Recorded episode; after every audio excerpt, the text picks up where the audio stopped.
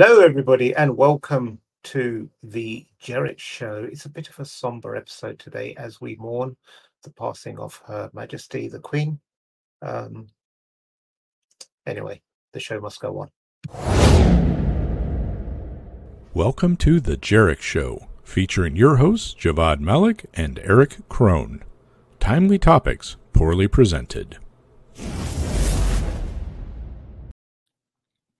So, Erich, how are you doing? I'm doing good. How are you, my friend? Yeah, another day above ground. Yeah, hey, you know, that's that's something, right? I suppose so. it is it is starting off very somber. What is wrong with us today? What what's going on, man? I'm feeding on your energy. Come on. I know. Okay, okay. Let's let's bring it up a bit. So, uh, I was at Gartner conference this week. It was Oh, yeah. um, in London, three days. Uh, it was huge, I tell you. There was a massive turnout. It was probably one of the the, the best Gartner conferences I've ever attended, and that's saying a lot. Yeah, I had to, you know, bathe with the antibacterial wash afterwards because you get the magic quadrant off me. But but I You know, think if it, yep, go. on. Well, I've been to a couple of them here uh, in the states, over in the DC area, and uh, they were pretty good conferences. It was a lot of uh, very interesting and uh, fun people there. Um, good conversations, really. I, I do. It's a different flavor than so many of the other ones we do, right? It is, and and that's one thing that um, our team we we had one of the booths there as well, and they were like the quality of conversations is so good. There are no time. They said they had zero time wasting conversations where you have like a, a half hour chat with someone, and in the end they said, "Oh yeah, I'm just a student doing a research study." Why didn't you start with that? And we could have handed you over to someone else. I'm just here for the swag, right? Do I get the Yeah, hat now? Right? That's yeah, uh, yeah, yeah. so many security conferences are like that. And I'm sorry, folks, if you go to security conferences, it's not like we we don't want to give you the swag. It's just um just ask for it, right? Yeah, yeah. I mean, honestly, when when I'm there, it's like, so, uh, like even when like someone came up and said, "Can I just take a a charger or something or whatever you have on on the on the thing?" Like, sure. And they're like, "Do you want to scan me?" I said, "Like, if you want to be contacted about the product, sure, Yeah. we'll scan you. Otherwise, take it." I mean, like, wha- there's nothing worse than like just for the the sake of like a two dollar giveaway, you you then get get contacted by a sales rep or something, and then you just say no, go away, and then you post on Twitter, this company is always pestering me or what have you. So well, I've got a think that- brilliant idea for for next year, Javvad. I found out Go just now that I'm going to be going to Vegas or uh, not Vegas to RSA. Okay, so Ooh, not not KnowBe4 con, which I'm kind of sad about. They're happening at the same time, but I'm going to be going to RSA, and what I'm going to do this year is when I go to get my badge, I'm actually changing my phone number and email address to yours. And then I'm going to be like, scan away, folks. Two, three, four, five times. I don't care. Whatever. Yeah. Just tell us if you're here to trick or treat. Beautiful. I love it. Yeah. oh man, that that is just um,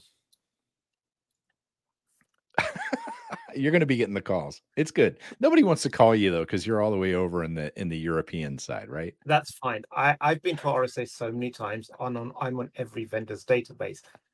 Now, all I'm saying is be very careful, my friend, if you want to play this game, because I will be going to European conferences, speaking to vendors that speak German and Dutch and whatever other languages they do, Arab, Arabic, and they'll be contacting you and say, "Ah, We're going to be doing this until it's mutually assured destruction again, and we have to right." scrap both of our phone numbers and start all over again, right?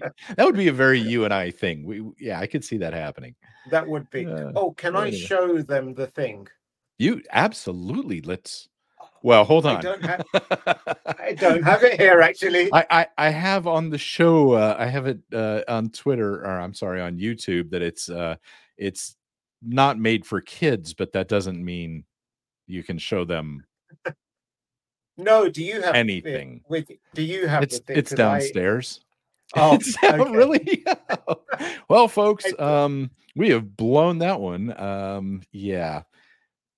We'll have to uh, we'll have to follow up on this one. Um, I, th- I want to say this is episode 99. Maybe next episode, Javvad.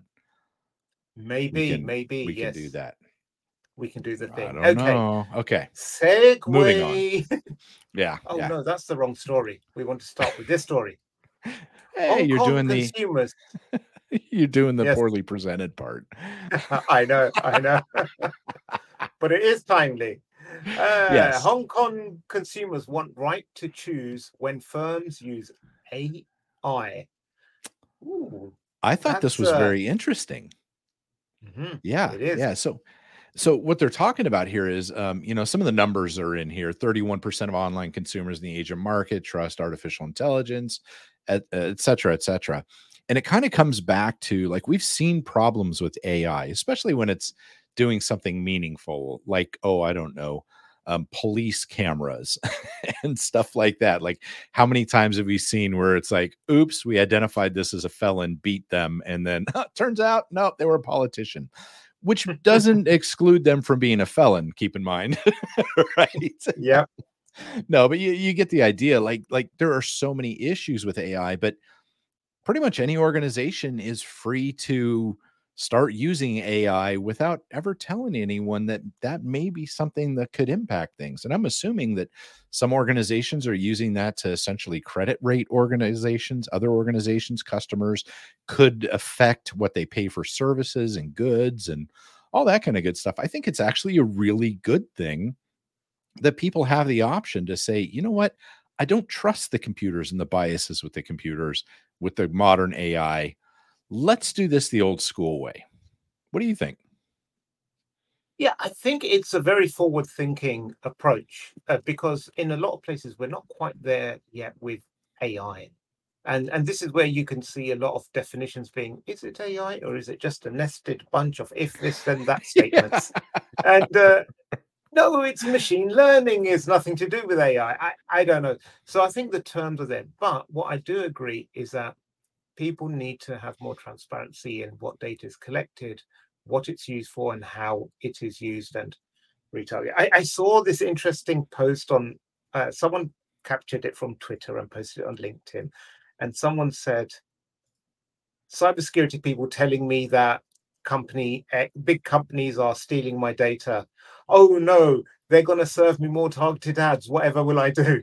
like so Yeah. it- it's you can see you can see where people come from it, it- it's just such a big thing it's so uh, far away in the distance that drawing the parallel to my data being used in a incorrect manner or collected unlawfully can have a big impact but it's so far away that people just can't see it. So that's why i think regulations like this is are so important because they are forward looking so as organizations do um, you know, it, you, you know, maybe we will get one of those cookie banner type things like this site is uses AI. Do you consent to AI processing your data, or would you like an underpaid worker in a sweatshop in a third world country to do it for us?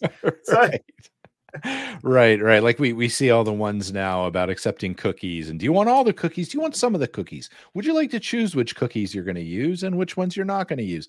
They're actually kind of making it where it's much easier just to go allow all. And I think you know that's that's marketing for you. They'll find a way.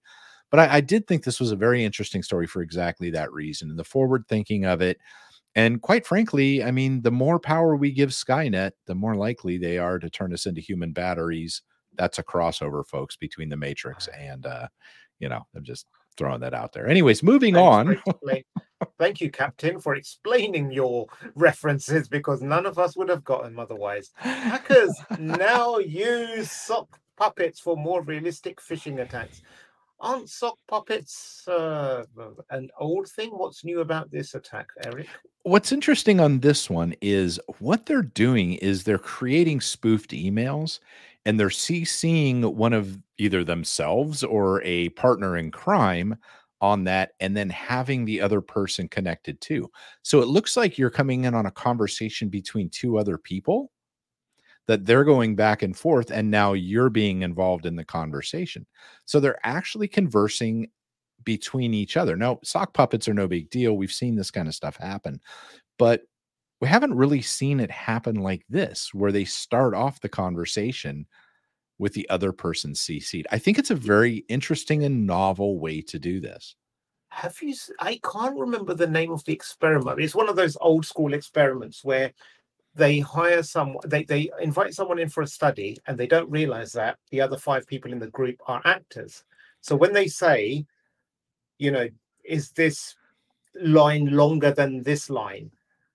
Everyone else will point to the the wrong answer, and that group sort of mentality will oftentimes force that person to say, "Oh, go along with the crowd," because they think that they've not understood the the question properly, or they're not looking yeah. at the, the thing in the right perspective. And I think this is what this plays on. When when you involve someone in that in a conversation and you think, "Oh, there's already stuff going on," and people think this is normal. If I step in and question it now, it's I'm going to look stupid, and nobody wants to look stupid, despite how effortless you make it seem every day. Yeah, this is Erich. great social engineering. Haha, you're you're a funny guy here. Yeah, yeah. Um, no, this is great social engineering, and it's using that that social pressure, like you said, to do that. Um, they they they're building a sense of trust because two other people are already communicating, and that makes us want to trust those parties more. So yeah, yeah. Th- there's some different there's some interesting psychology behind this. I think we should I'd like yeah. to tear this apart a little bit and maybe work it into some talks, honestly. It is. It is. I mean, there, there was like this. Um, well, uh, even from uh, as a kid, you probably remember like clubs normally would like hold people back from entering, and they'd make them form a line. And mm-hmm. especially mm-hmm. if you were like um, dressed up nicely and you were good looking, they they put you in the line outside. So if you were walking past, you think this club must be amazing. There's people queuing to get in, and look how you know hip they are and they're like trendy and whatever you so you queue up again it's it's like that it's the same old thing just uh, in the digital age so hackers are using WeTransfer links to spread malware oh my god look at the banners on this site msn.com yeah, you're right. this is, looks like wow looks like malware itself. But okay, there's a new phishing scam going around where hackers are disguising malware as WeTransfer links. So if you get an email from an unknown person sharing a proof of payment document from WeTransfer, it's mo- more it's most likely malware. Um, different is, uh, it, it's kind of the same old only using a different platform right? So we get the text messages with the the uh, payment notification and things like that. Um, this is another one of those that goes wait a minute i didn't pay anybody and so they click on it. Now i was curious about i i only used WeTransfer recently for the first time it's not something i was real familiar with i was oh. sending some stuff to a, a reporter in dc that wanted some stuff um, and it was the first time that I ever actually used it. Uh, is this something that you see more often, or is or is popular in in the circles that you run in? I, I have seen it for for a number of years, and um, oftentimes it's it's like um, yes, that's the one LinkedIn user social yep. proof bias. Thank you. Absolutely. Um, but yeah, no, WeTransfer is a product I've I've seen before and used before. It's it, it, it's it's normally used as stopgap when say one person is on a on a Google and the other person is yeah. doesn't use Google, they're on Microsoft. You know, so it's, it's just sometimes it's easier for cross-platform uh, file transfers. But also, I, have I've seen it increase with um,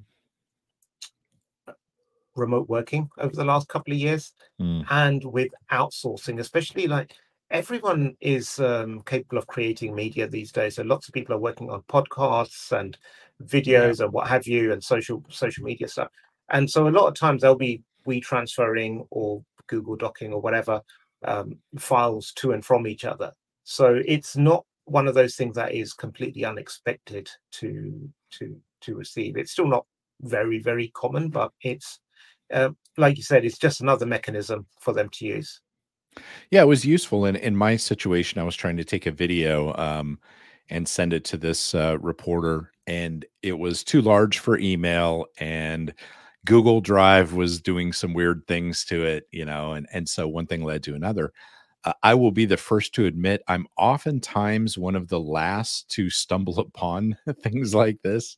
Like honestly, I didn't use uh, WhatsApp until you and I started connecting a couple years ago, um, and you know I'm a little late to the party on a lot of this stuff. But it is interesting. It kind of shows you how these these bad actors are adapting to things a little bit differently by turning around using different technologies. Same basic idea behind the scam, but a very different technology and way to do it. Uh, but it it works the same way in our heads. It does indeed. It does indeed. So, cyber crime fears for children. Think of the children as cost of living bites. Uh, 40% of UK parents believe their children may turn to cybercrime because of the surging cost of living. Be better parents. That's all I have to say for it. That's Yeah, like about saying, 100% of American parents are like, yeah, we already knew it. It's yeah. it's like, yeah. Well, I mean, if okay, they they they took about like you know the, the near ten percent UK inflation and rising food costs and everything and what have you. So times are tough for everybody. So I, I saw excuse? this. Yeah. Well, I- I saw this, Javada, and, and what I immediately thought of is this is it's more of a statistics thing in my mind, right? And I started looking at this and I was like, I wonder how they're defining cybercrime. Like, is this uh downloading uh torrents because it's too Ah. expensive to go out to the movies? Is that what they're thinking about cybercrime? Or are they thinking about people actually doing attacks on other people? And it wasn't real clear to me in this. I I I thought about this and said, you know, that this could be used a couple of different ways. It could be one of those lies, damn lies, and statistics things. Um, but I did think it was interesting that, you know, over in the UK, that was a pretty high number. What was it, 40, 40 something percent of Yeah. UK parents yeah. thought their children may turn to cybercrime? Again, the definition of cybercrime being who knows what it is. That's all right. They can turn to cybercrime, do a few years in jail, and come out and become highly paid consultants. So Write a book while you're in jail. Yeah. yeah, I mean it's uh, easier to go to university. Let's put it that way. Yep. yep. Um, okay, Uber. Oh, God, like, oh, these websites are so who picked these websites- websites? yes. Erich, It's Reuters. Come on, it's Reuters. It's it's Reuters. There, yeah. I'm just Uber investigating cyber security incident. Oh wow, another one. Uber should just be permanently in like, and today Uber has leaked X, Y, and Z. It should be alongside like, and Meta has been fined this much by a privacy regulator somewhere in the world. it's the weekly meta fine and uh, and Yeah. Uber breach. Yeah. No, at least in this case, they're willing to talk about it before somebody outed them. Yeah, mean, yeah, yeah, yeah. we they they learned a strong lesson about that. I hope uh, in the past. But yeah. Yeah. this was pure social engineering again. This was um, it, this was pure. It was a, a tweet. You know, it was it was a smishing attack. Uh, asking for a password and somebody went oh okay here it is. And then it sounds like they got in the system cruised around a little bit. The the the last guess i heard was that somebody found like a password list or something with embedded admin passwords and they took over and started uh, taunting them on slack. Like they took over everything. Yeah, Um, Kevin Beaumont uh, tweeted this out, Gossi the dog. He goes, I was spamming an employee with push authentication for over an hour, then contacted him on WhatsApp and claimed it to be from Uber IT and told him if he wants to stop, he must accept it.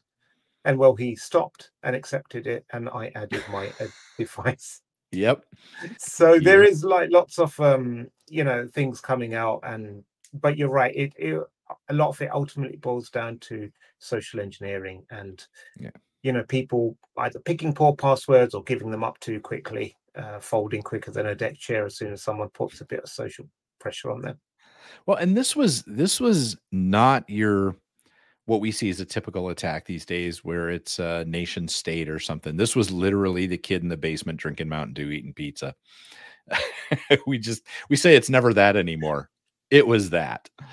No, it, you, you you are right, and you know I saw some posts on LinkedIn, and some people were saying how um, the kid went to Uber to claim the bug bounty, like it was fifteen grand bug bounty, and they said it's not fifteen grand, or they didn't want to pay him, and that's when he Mm. went on that thing. So I don't know. There's all these stories and myths and everything swirling around. You know, th- th- these are easy to believe, or people want to believe these, but um, I don't know. What What do you believe, Erich? I believe it's oftentimes we don't have time. Sorry, we, we are near the end of the show. So thank you for joining us all. Hopefully, we'll be back next week in much more uh, higher spirits with better news. and uh, there will be less hacking and uh, more, more more things to be cheery about. Until next week, cheerio.